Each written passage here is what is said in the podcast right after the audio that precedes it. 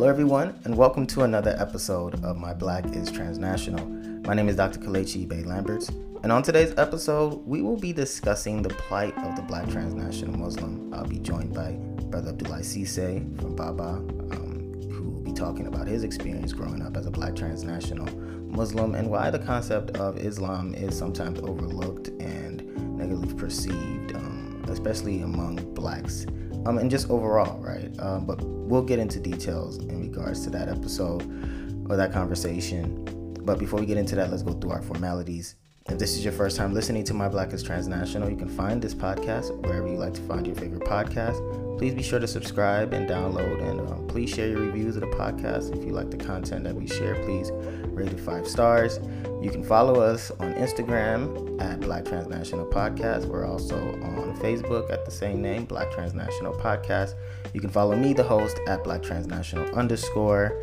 And you can check out our website for all the information you need regarding guests, past shows, past seasons. You can go to visit our website at www.blacktransnational.com.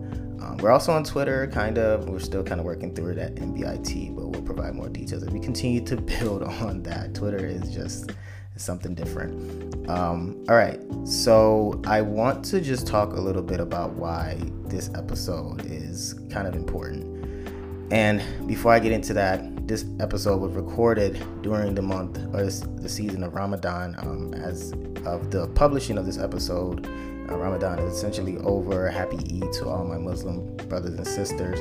And I had this conversation because one of my experiences um, has always been the overlooking and the undermining to some degree of, I shouldn't say undermining, but just the overall negative perceptions about black Muslims in America. It's not something that we talk about as often. And I think there are a lot of misconceptions that are connected to being black, but also being Muslim and, and the intersecting identities and how they're both essentially considered negative, negative minorities, so to speak. Um, and so that always has been something that, that intrigues me as to why these conversations and maybe they are being held in other in other spaces that I may not be aware of. But I wanted to bring to light not just the, the concept of Islam. Um, I'm not a practicing Muslim. I'm not that. I'm not a Muslim. I'm, a, I'm a Christian. Um, but I do have family members that are Muslim, and I do have a deep respect for the religion and lots of people who practice it and what it truly means, having practiced it for a short period of my time growing up. But I wanted to really have a conversation about what it is and, and, why people don't talk about it and how it intersects with being black and being transnational. So I was fortunate enough to have Brother Abdullah Cisse, who's been on the show before last season, to talk about Baba, Bridging African and Black Americans. But this time I really wanted to hone in on his experience as a, as a Muslim and, and a Guinean. Um, not Ghanaian, but from Guinea. He's from Guinea and I wanted to bring that to the forefront.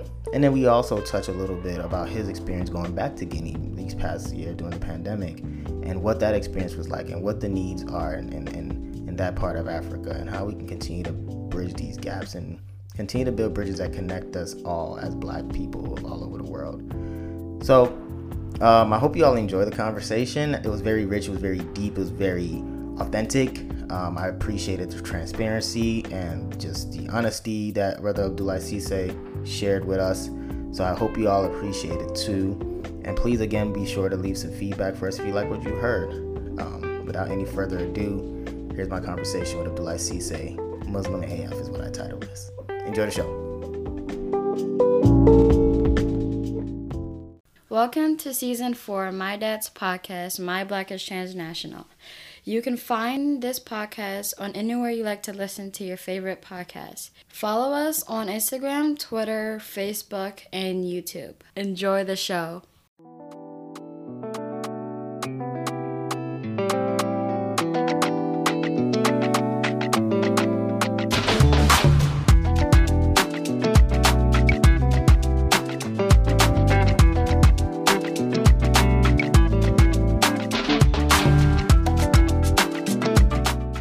What's up, everyone? Welcome to my Black is Transnational. And today I got on a guest. This is probably one of the first times that I've actually had someone jump on for the second time um, in back to back seasons. Um, but it's a pleasure. It's a brother, person I definitely consider a brother. Collabed on a couple of major things, and I'm just blessed to be able to have my man come in uh, this Ramadan season to to really share with us his experience again. Um, I have my brother Abdullah Cisse here representing Bronx. Is it Bronx? Yes, All right, Bronx. Bronx representing Bronx, representing Baba, you know, bridging African and Black Americans, representing the whole community. I mean, you're doing a lot right now, and um, and and of course, you know, representing Guinea for sure. So, uh, welcome back to the show, bro. How are you? How are things? And um, salam alaikum. Wa alaikum salam. I'm doing well, alhamdulillah. Today is day 13th of Ramadan, mm-hmm. I believe, and you know, I broke my fast not too long ago at my in-laws. Mm-hmm. Um, it was a really good uh, meal. So mm-hmm. that's actually what made me a little bit late. I knew, you know, I just needed to just like eat, you know, and just like hang out with them for a little bit. Why I pushed it to nine o'clock. So thank you for that accommodation. Um, and you know, I'm really honored um, to have uh, you know someone like yourself, someone that um, I consider a thought leader, and um, I haven't uh, tapped into your, like your resources the way I wanted to, the way I want to. Um, but um, I would definitely reach out, you know, um, so that way you could send me some of that transnational, that Black transnational oh, yeah. knowledge, and you know, just some of that like high level information, you know, that you have access to. So, yeah. um, you know, for someone like yourself who's a thought leader to reach out to me twice, um, it's an honor. It's an honor, you know, uh, having respect from your peers is is a good feeling. So uh, I'm honored to be here. Thank you so much. Yeah, man. No, it's a pleasure. Definitely my pleasure. Um, of course, and again, the transnational piece. I mean, not only will I send it, you know, I also just have to continue to remind people. You know, you're living it too. You know, you you yourself are just as much of an expert. Um, I think we just I'm just trained to be able to find a way to, to, to, to articulate it to try to get money from the government. Um, but uh, you know, the what what I really um, want to talk to you today about or tonight about is your I want to just talk about it as you mentioned you know 13 days Ram, into Ramadan um, and for those who do not know can you explain what Ramadan is and why it's so, so important and why fasting for the amount of time you you're fasting for what does it all mean Sure and you know I thought in this interview, and I didn't ask you to send me some of the questions or anything like that. So um, we're we're doing this off the cuff. Yeah, you know, I don't have no questions so, for you, bro. I'm uh, just, you know, no. So this is uh, this may be a little challenging for me, you know, because um, for me, Islam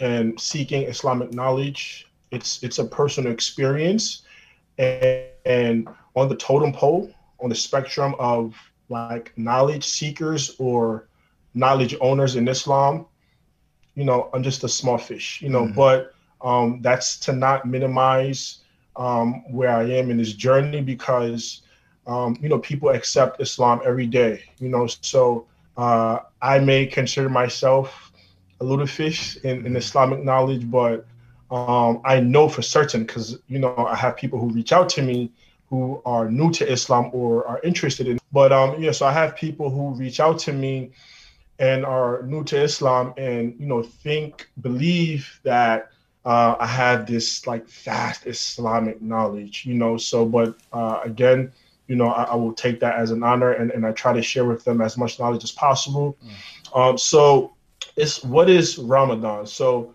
uh, Ramadan is a holy month uh, that runs on the lunar calendar. So, uh, you know, the typical January, February calendar that, you know, I, I, I use most of the time and most of us use a lot of the time yeah. is the Gregorian calendar. Yeah. And uh, the lunar calendar, you know, runs on uh, the uh, on the on the moon, mm-hmm. and uh, it is a month in the Islamic uh, calendar of 29 days. So it comes, you know, uh, every year, and during this month, it's the holy month, um, it is when the Quran, our holy scripture, was uh, revealed to uh, one of the messengers of Islam and uh, the messenger who was, you know, who's ascribed to have like the highest honor because Um, you know, he's the last messenger. Um, our prophet uh, Muhammad sallallahu alaihi wasallam,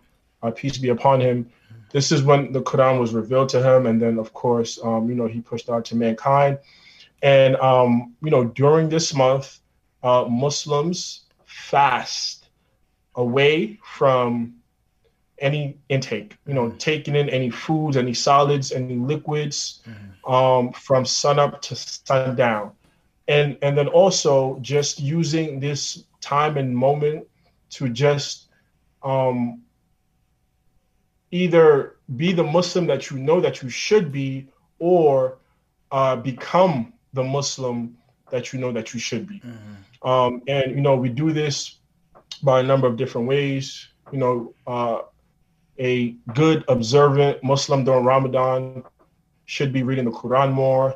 A good observant Muslim during Ramadan, you know, should be going to the masjid more, to the mosque more, not just like a Friday thing, mm-hmm. or uh, and and observing um, these nighttime extra prayers, extracurricular prayers yeah. uh, that are not mandatory, that are not part of the five prayers, and you know they're they're pretty pretty long, and uh, you, you know, um, you're just dedicating more of your life and more of your time away from prioritizing other things like money mm. and and work and secular work and just different activities and you're just consume you're consuming yourself with islam and bettering yourself giving charity of course yeah. uh you know spending time with family uh, you know, just staying away from from shallow things. You know, not only are you abstaining yourself from food and liquids, but you're abstaining yourself from things that don't enrich your soul. Mm-hmm. You know, um, such as just you know vulgar like images mm-hmm. in, in, in, movies on Instagram. Mm-hmm. You know, things that we everyone agrees isn't good for you. You know, how often uh, do we say stop? What do they call the television, the the, the dumb box or something like that, right? Right. So uh, we've heard these things before, right? So um, you know, for me, uh, what I love and why I continue to seek more Islamic knowledge and I, why I continue to apply to my life is that the things that I learn, the guidance that I, I get from it, yeah. I've heard these things in the secular world. And you know, when I hear it in Islam, I'm like, wow, I understand the wisdom behind it, you know, and um, it just uh, encourages me and motivates me to seek more knowledge because, like, I, I just I want to I want to learn the entire Quran. I want to know all the Hadith, so that way I could just be walking in conviction. I can talk in conviction because I know the things that I'm saying that I'm doing um, is coming from the right place. Um, you know, I think that's Ramadan in a nutshell. I hope that su- suffices. Oh no, that was that was more that more than suffice uh, suffices the the question. The so man, I again, it's it's um, I have a deep respect for Islam, right? And like I said, my my mother, you know, is my mom is is Muslim, my dad is Christian. Um, and that's just a, a, a, nice illustration of the divide that exists in Nigeria overall, as far as Christian and Muslims. Uh, I practice Christianity, but I've also, in a phase of my life, practiced Islam. And so, in that, in that, I, I, I know and I understand the, especially the ones that are very devout, just what Islam means and, and what it strives for and what it wants to achieve on, from its pure natural state and um, of course, the religion itself has been portrayed in many sectors um, as something completely opposite than what it really stands for, right? Um, all across um, various parts of the world, you know, Islam essentially means peace, and people have essentially equivocated um, Islam to something that's the exact opposite right? And so that's one thing that's even discussing the religion itself. But then I start to, as I you know got older and start to really look at things, people who are black, transnational, right? A lot of times in and Muslim, the the black transnational Muslim community is very overlooked, right so and when so and i'm and I, so i wanted to have someone like you who is a black transnational muslim brother to really share what that experience has been like did you have to when you were growing up did you have to kind of protect or or, or um, hide the the religious portion of of who you are and your culture? Did you have to kind of keep that on the low?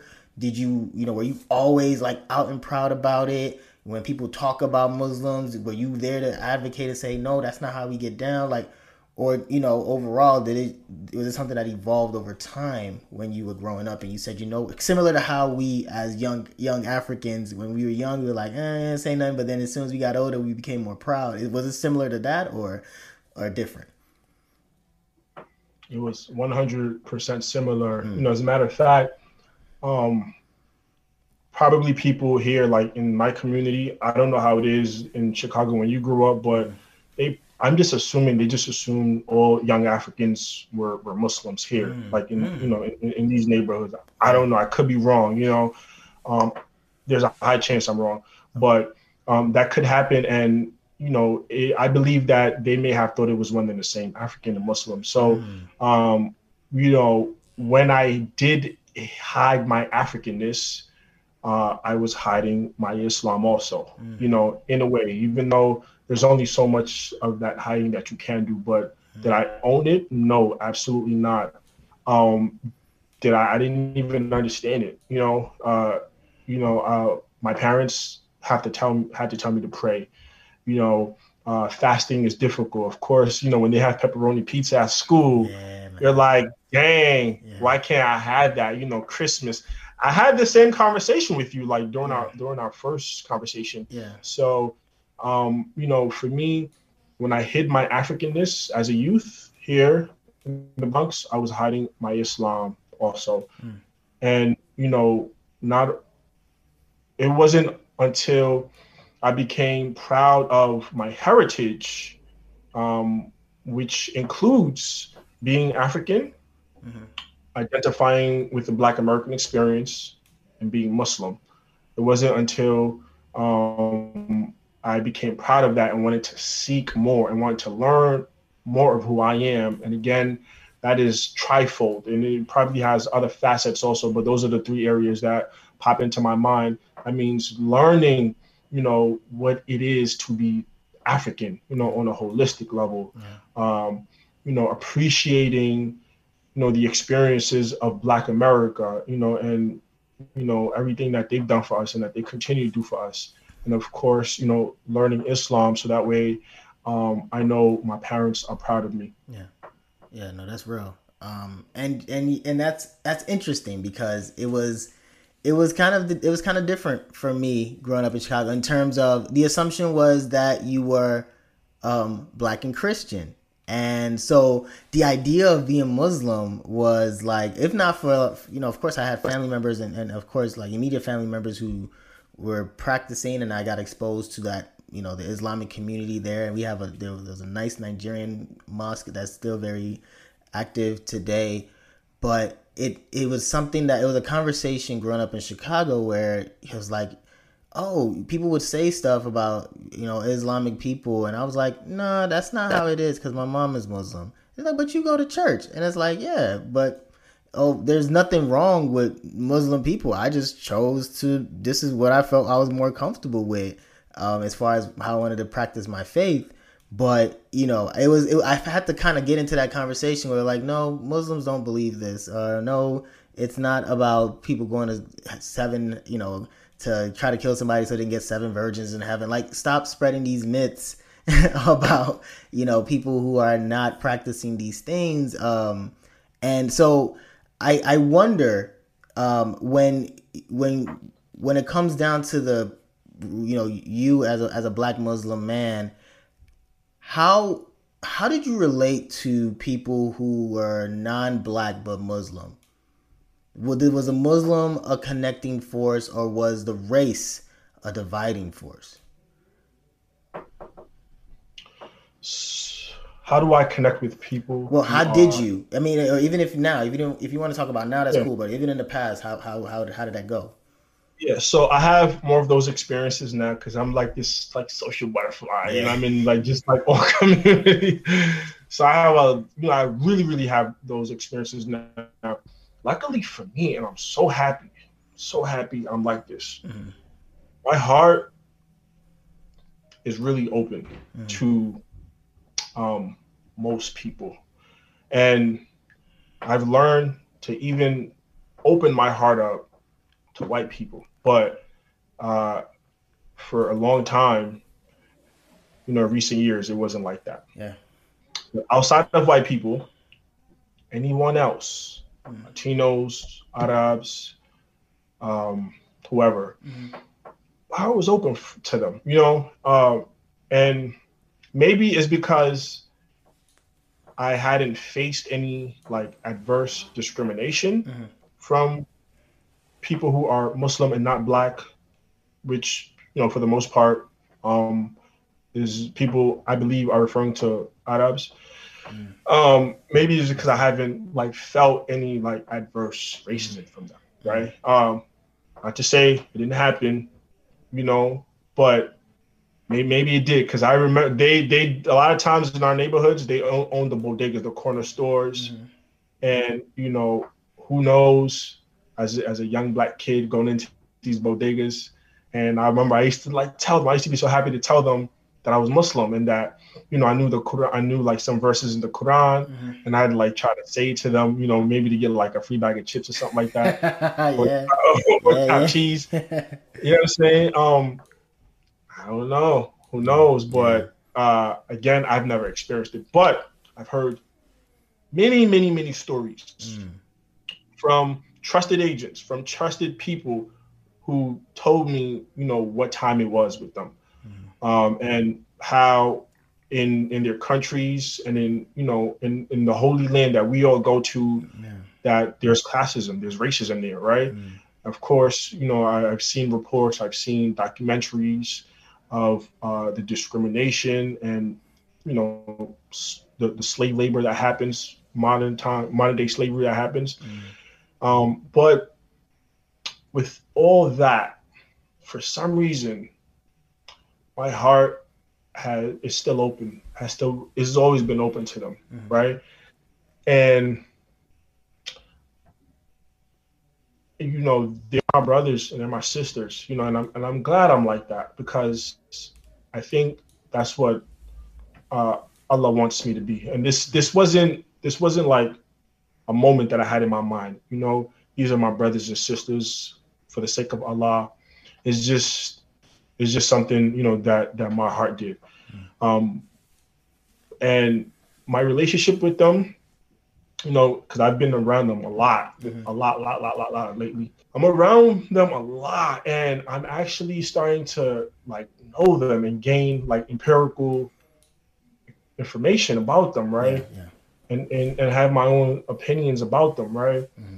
And you know, some of those opinions I may or may not share today, but mm-hmm. as it relates to this question, uh, I still, you know, look to them as my brothers and sisters in Islam, yeah. and and I connect with them on that, you know, because regardless of who you are, if I'm around you, you're gonna know I'm Muslim because like that's who I am. Yeah. You know what I'm saying? So uh, when I'm around them, you know, we have you know conversations about Islam.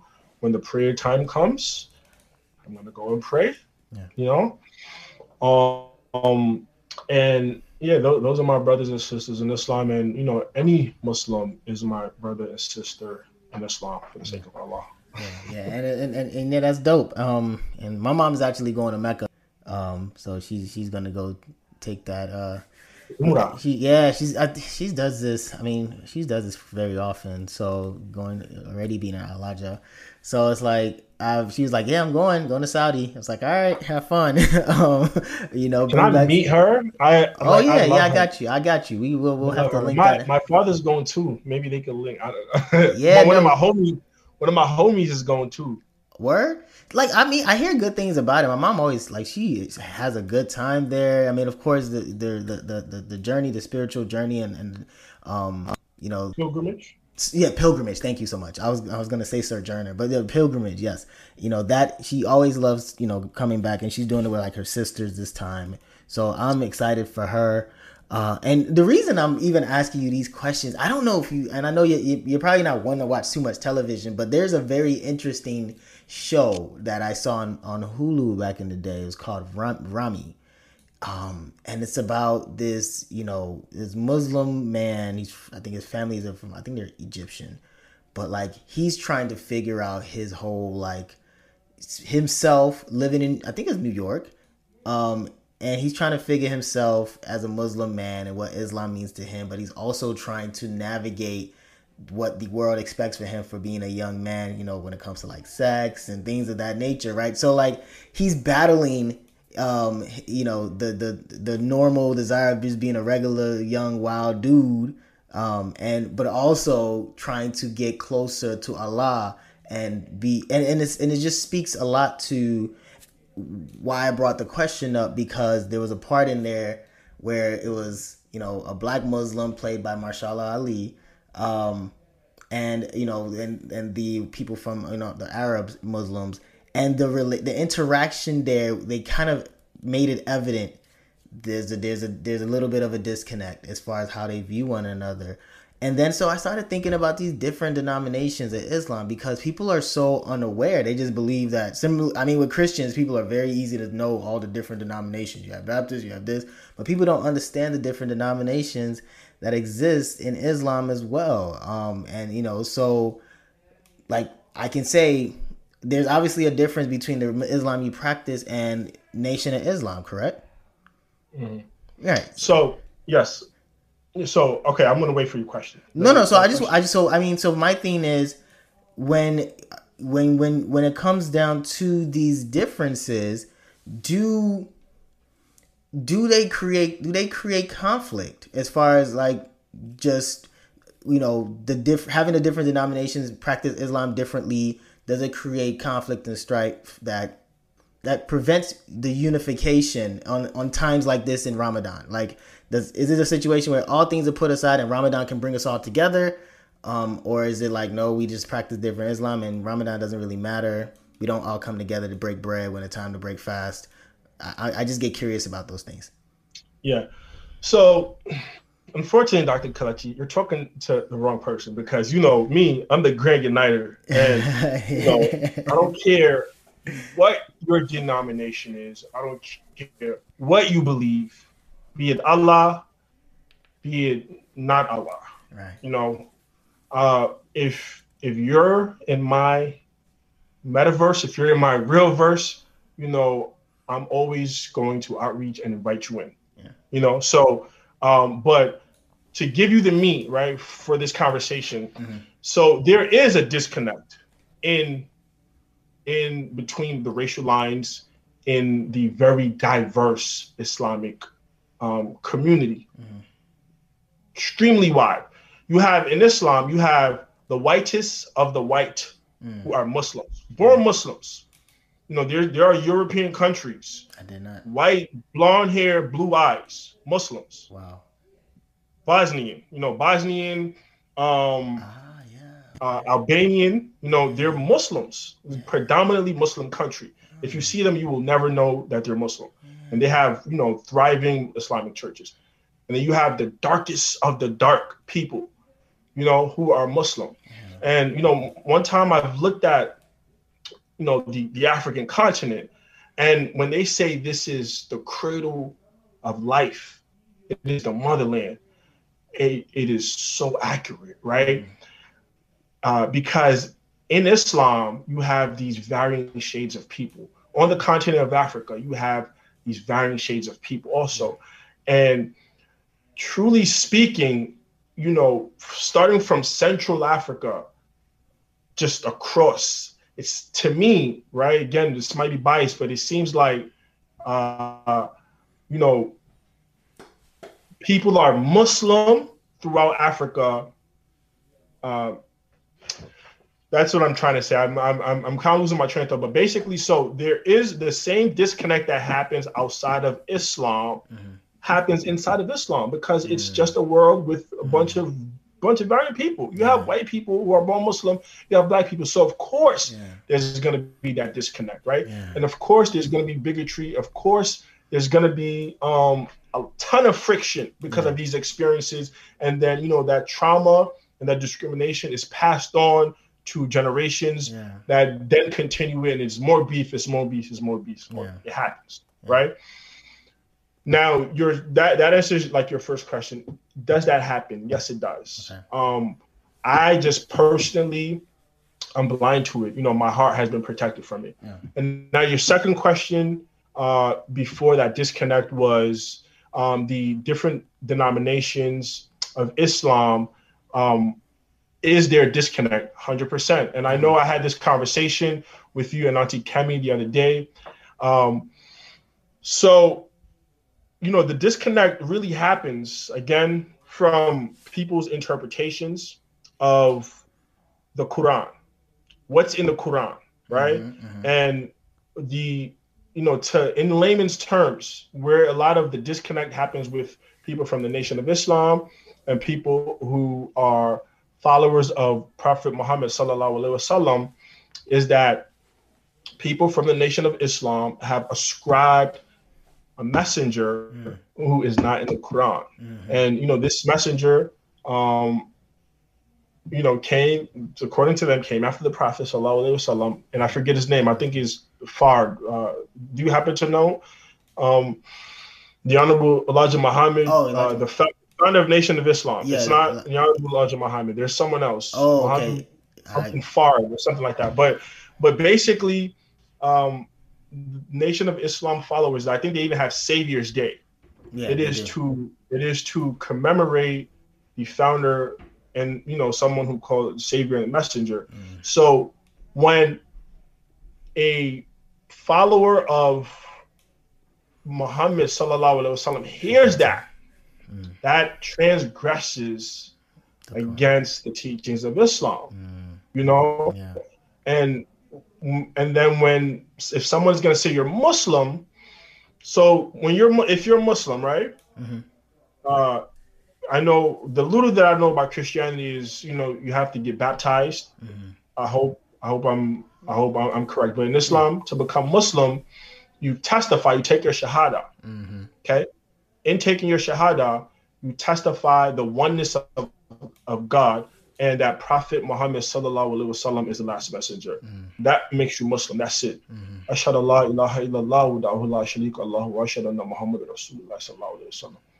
You're Muslim. Whenever someone um, reverts or converts to Islam, you know, an imam will kind of give them a little education mm-hmm. as to you know what they're about to do, and then you know they'll go ahead and, and do their shahada, and that shahada in that you are agreeing that Prophet Muhammad sallallahu alaihi wasallam is the last messenger. Mm. So that's where the the you know the issue arises is that you know followers of the Nation of Islam are ascribing someone else. Now, for me, I know you know one or two people who are members of the Nation of Islam.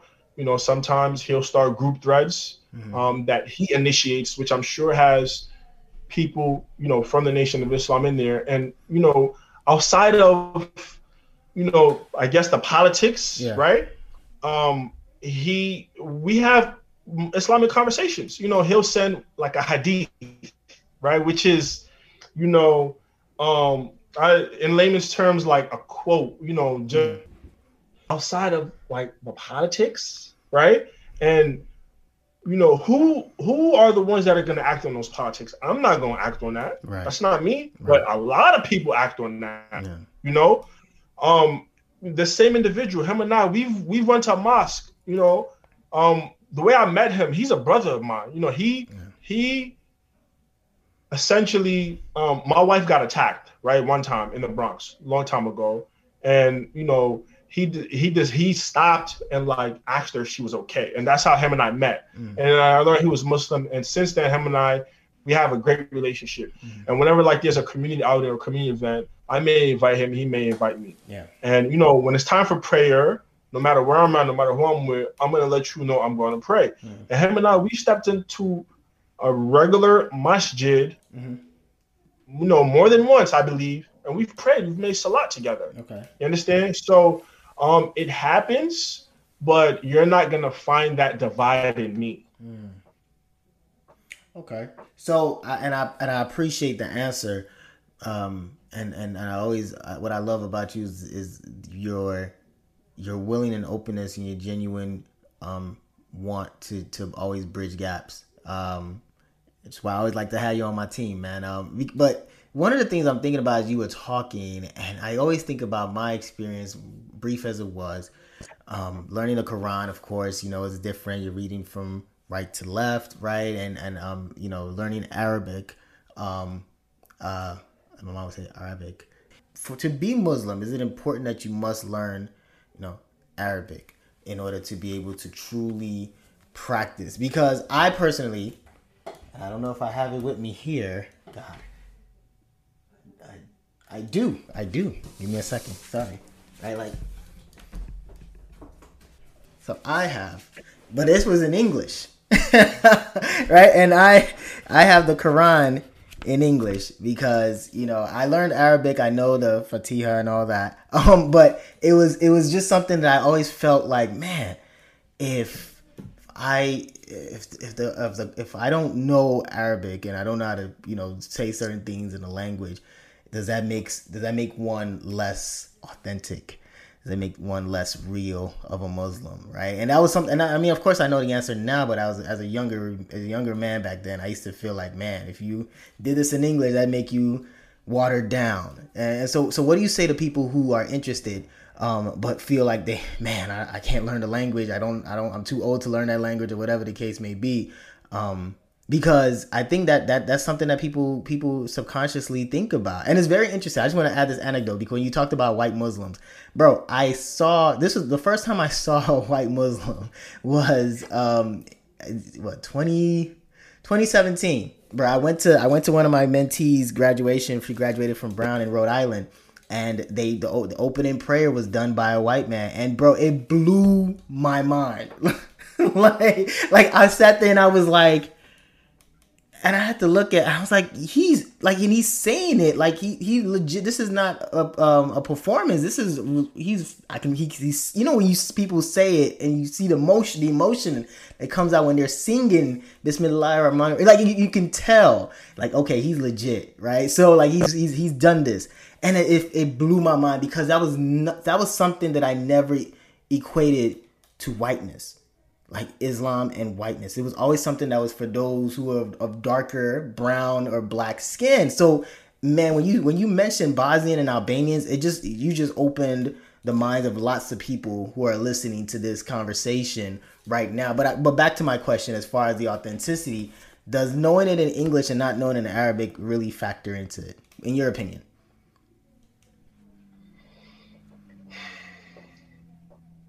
It depends okay. what your Islamic goal is. Okay. You know, for me, um, my Islamic goal is to be able to go through my day making the right Islamic decisions. Mm-hmm. If my Islamic goal was to be an Islamic scholar, right, an imam mm-hmm. of some sort, it's like it's like let's let's make a parallel to secular education, right? So someone with a high school degree, right, or dropped out of high school, right, but was able to achieve like their skills some other way, um, they can read, right, write, and get through their day, and even like you know earn a living because that's that's the goal. That's essentially what the, the, the fruits are from an education, right? Mm-hmm. So you take that person versus you know you, right? Like for instance, I only got my bachelor's. You you have your PhD, right? But mm-hmm you know, we have respect for each other. You yeah. understand? Yeah. Um, but I couldn't I couldn't educate a college classroom, but you could. Yeah. You understand? Yeah. Um, so you know, j- just to make that parallel, it depends on what your Islamic goal is, right? So for me, right, and you know, I may disappoint a lot of you know the people that around me, you know, that that believe like I have like this vast knowledge of Islam. I don't know how to read Arabic.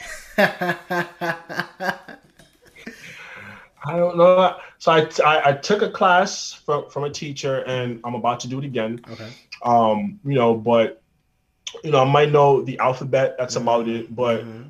I have a Quran that has Arabic and English, right? Okay. Because my goal when I read the Quran, right, is to know the meanings of it. Mhm, You know, when my wife reads it, her she wants to know the verse. Her goal, for the most part, is to know the verses, right?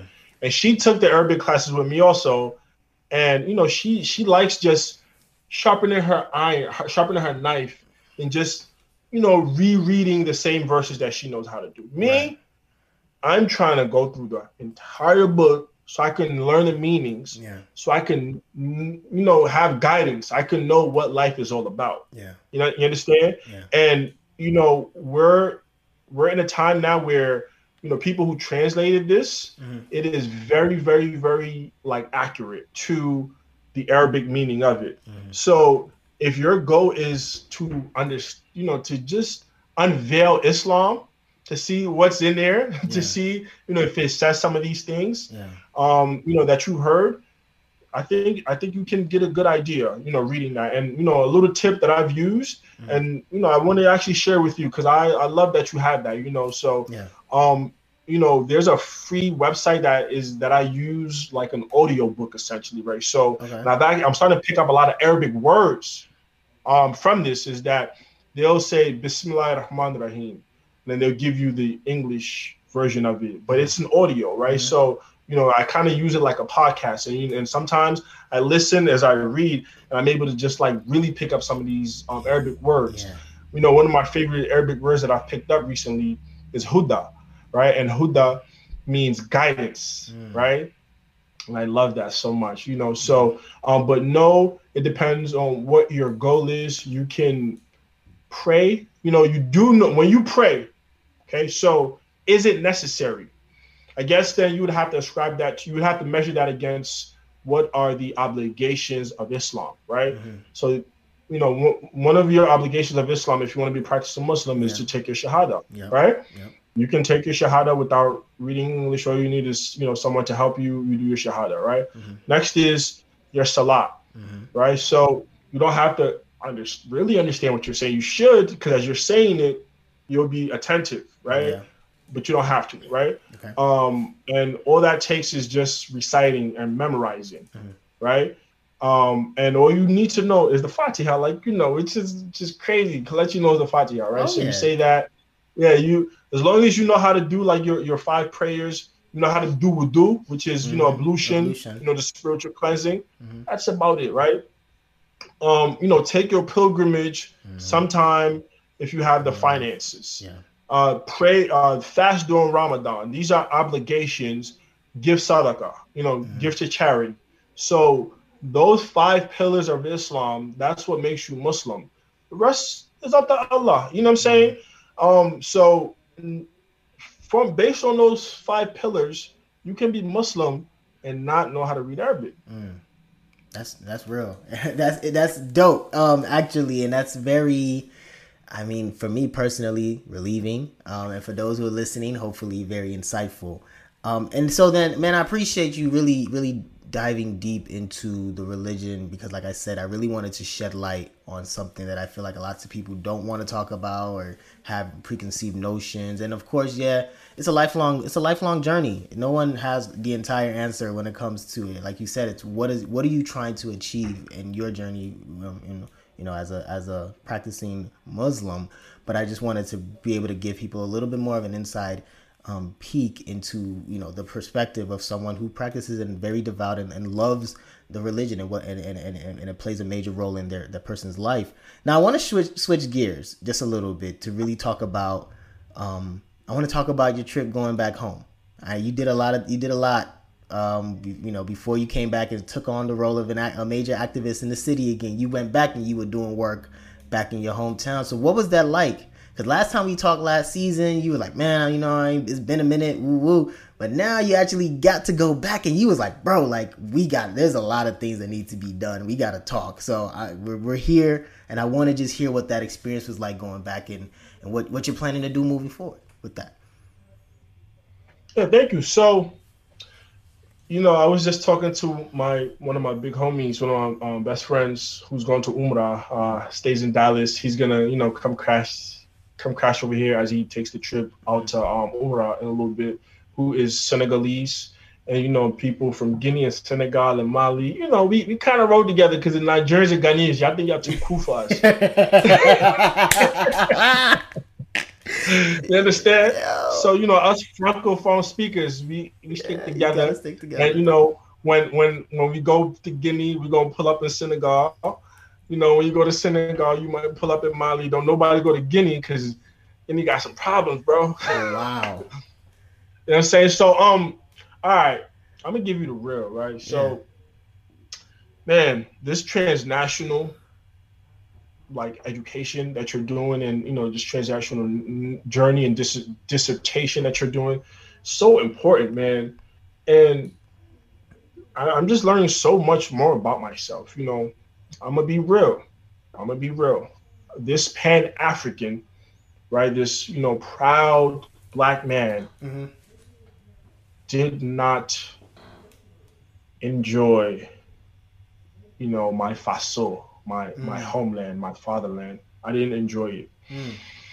Um, but I am leaving that story, you know, that statement uh, without any any period. I'm leaving it open, you know, because I want to visit it again, you know, because um, a lot of my peers, a lot of people who visit Guinea, you know, they they have they have a good experience, you know, mm. and I guess what what ruined my experience, you know, some of the issues that I had is um, infrastructure, mm-hmm. you know, so you know things that people cannot, individual families, individual people cannot fix. Mm-hmm. You know, infrastructure needs to be provided by the government.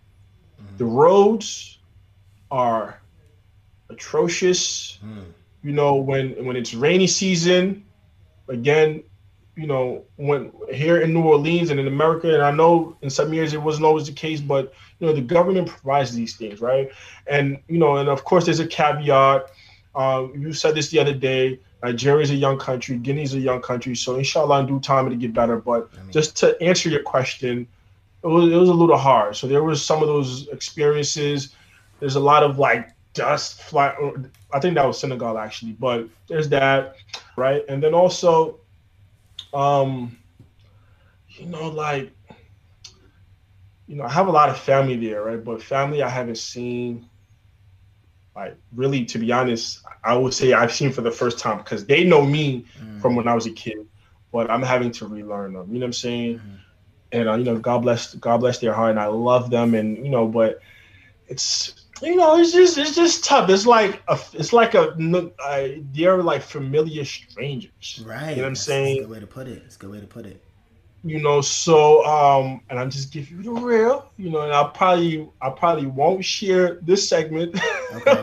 on my socials. Now I want you to share, but I won't share. You know what I'm saying? Just because I like I don't want them to see and hear this stuff. But I want to give you the real. I want to give you honest the real. You know, this is my experience.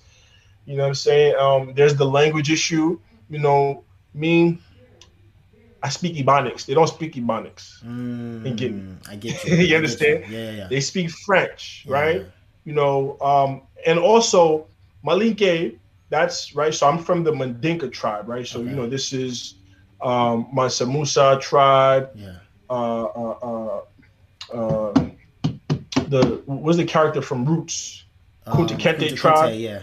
Yeah. So you know that's that's a tribe that I come from, and you know the language that we speak is Malinke, right? So alhamdulillah, I speak that native language. But in my country, they have other you know native languages. Mm-hmm. Susu is one, mm-hmm. Fula is one, or Pular, you know, that the Fulani speak, mm-hmm. and French, of course.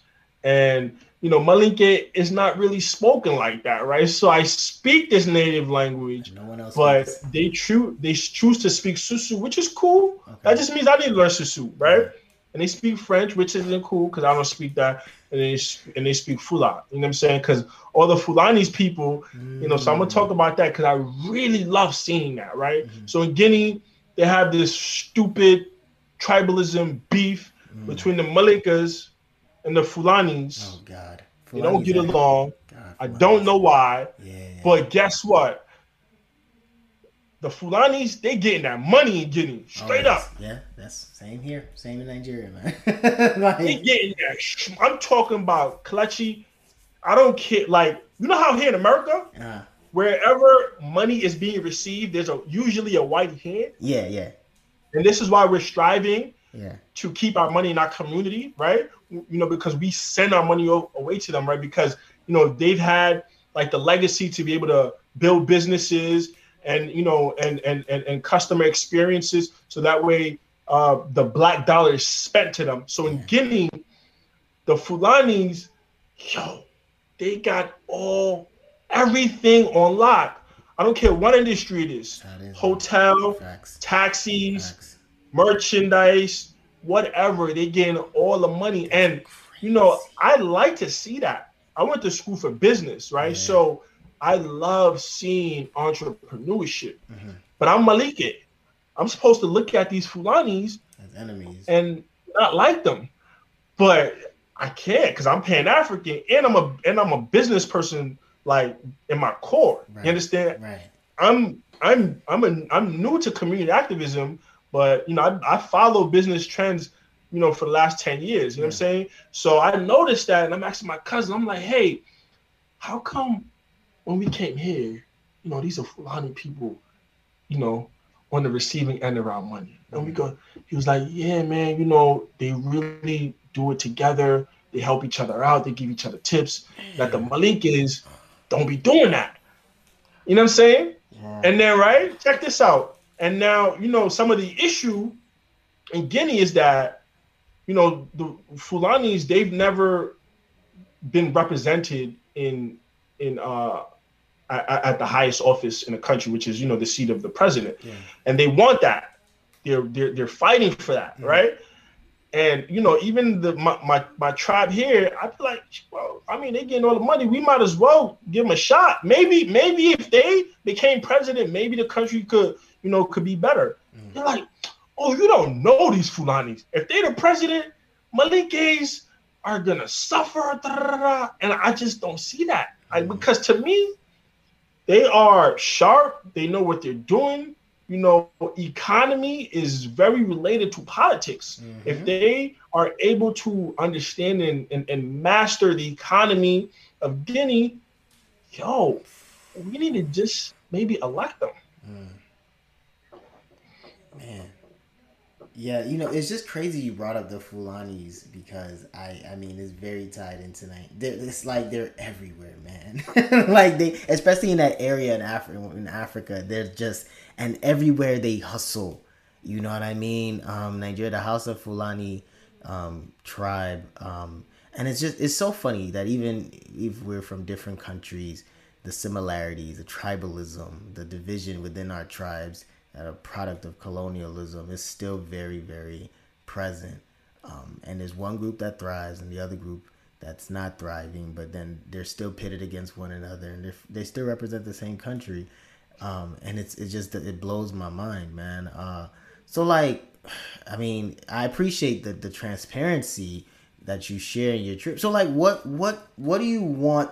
If there's another time that you that you do go back, what what would be some things you would like to? How how would you try to kind of improve? What do you think would be necessary to improve things other than just uh, encouraging being more business and economically, um, you know, uh, grounded? What are some other things that you think you could that would be different if you were to go back? So when I went, I missed my wife. Mm, So maybe if I go with my wife, I'll enjoy it a little bit more. Also, it was hard just you know being away from her and, and the baby. yeah. Um, so sh- you know, hopefully we can go again this year. Um, so again, right, I'm leaving room to have a better experience, and you know, because I hear a lot of good things about it, um, and I'm sure it's gonna happen. And I didn't mention I did go to Senegal. You know, I stayed there for like four days. I hung out with you know my big bro Major over there. It was great. Uh, we had such a good time. You know, they've got the better roads. They've Mhm. got like nice venues or whatever. Mhm. And it was it was proud. Like as soon as I landed in Senegal, I was like, Different. Yeah, yeah. The airport was nice. Yeah, yeah. You know, Guinea airport is raggedy, bro. you know what I'm saying? Like I'm pulling up, it's like, come on, man. Yeah. You know what I mean? So Senegal airport is nice. I'm like, yeah, I, now I feel proud to be here. You know what I mean? Mhm. So, you know, really to be honest, all I, all of Africa belongs to me. All of Africa is my oyster. You, you understand? So, Facts, facts. you know, I wanna I wanna go check out Ghana. You know, I wanna Oh, check out. Nigeria. I wanna check out Sadalon. Yo, You know what yeah, I'm saying? yeah. So, you know, Liberia, you know, you know, because one of my OGs, you know, who is, you know, originally from Pennsylvania, he's a descendant of Foundational Black Americans. Uh-huh. He repatriated back to Sierra Leone. He's been there, I believe, for about 10 years now. Yeah. And you know, he, I told him, I was like, while I was there, you know, because I thought about going to uh, Sadalon Mhm. because it's really close. And when I say Mhm. Sadalon, that's Sierra Leone. Yeah, yeah. Um, so, and he was just telling me, he said, man, you know, you might have a, you know, because, you know, you more like Anglophone, you might have a bad experience like in Salon or Liberia or whatever. So, Yeah. you know, I'm looking forward to, you know, just like staying in a more English speaking African country. Bruh, so like I just I mean we say I'm gonna talk about this on the air because I I had an episode with um uh, a, a, a- a woman um Dr. Nadia Sasso and she did the documentary I told you about Too African to be American, Too American to be African. In that episode we had rapped like, man, you know, we've been talking about like, yo, we have to do something where we bridge like it, of course we always talk about bridging gaps, but like we wanted to do somewhere where like people from Sierra Leone, Africa, like I'm not Africa, but like Ghana, you know, Nigeria, Mali, Senegal, like we all come together and we do this like traveling like I, i'm not gonna say it's not it's not island hopping but we country hopping where we go into these different parts in africa to just kind of show how similar we all are. You know what i mean? Like how much how more like how much we have in common that we that we don't you know what i mean and it was like it was such a dope idea now that i'm the more that you even talk about it like man, wouldn't it be crazy if we were all able to just like these different parts of the of, of Africa that people don't want to talk about? We go and we show the beauty in it. Of course, there's an ugly in it, but the but also just making the case that like more of us we need to just continue to invest in Africa, right? And and and not just you know just talk about it when it's convenient, but invest in it because the potential is there. Um, but yeah, man, Sierra Leone, I've heard, bro, it's a vibe. And Senegal, the fact that he, he repatriated there, there's a, there's another person I had in my first season. His name is Dr. Omavi Bailey, very similar to what you just mentioned. He was he was um you know he was born in Houston. He went to Cuba to get his MD, and like one day when he was like 19, he went to Senegal. You know, went there for a trip, loved it there, man, and he just said this is home. like he just made it home. You know what I mean? And he would come back. He's a trans. He come back here, have his family. He met his wife there. His kids with.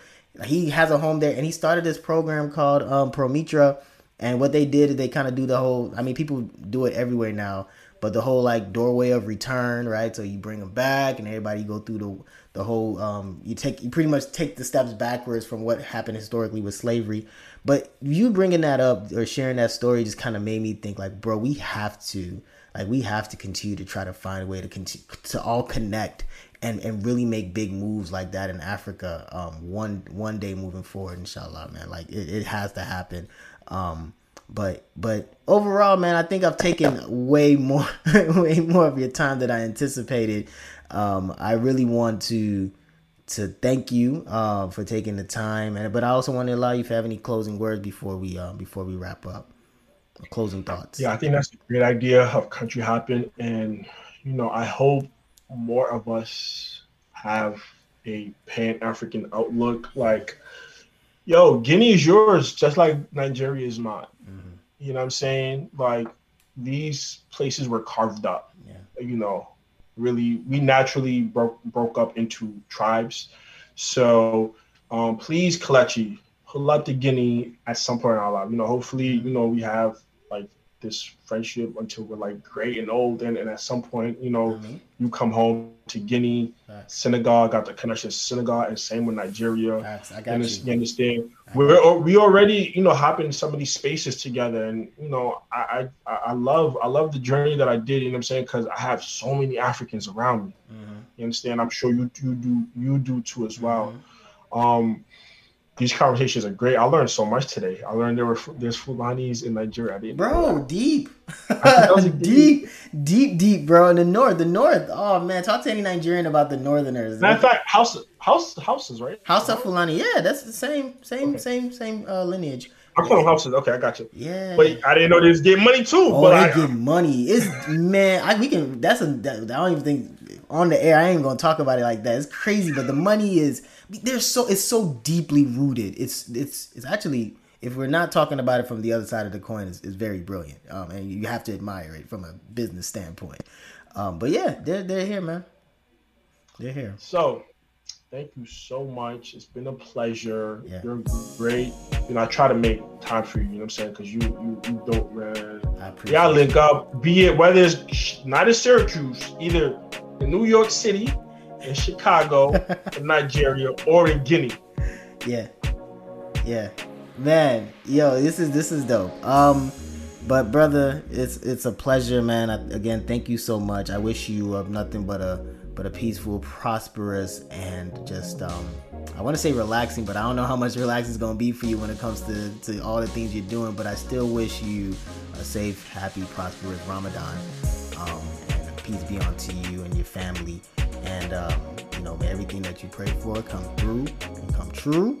Um, so yeah, thank you again, man, and I and I and I and I appreciate you being the first two-time guest on my Black is Transnational, man. So nothing but love and, and blessings to you, man.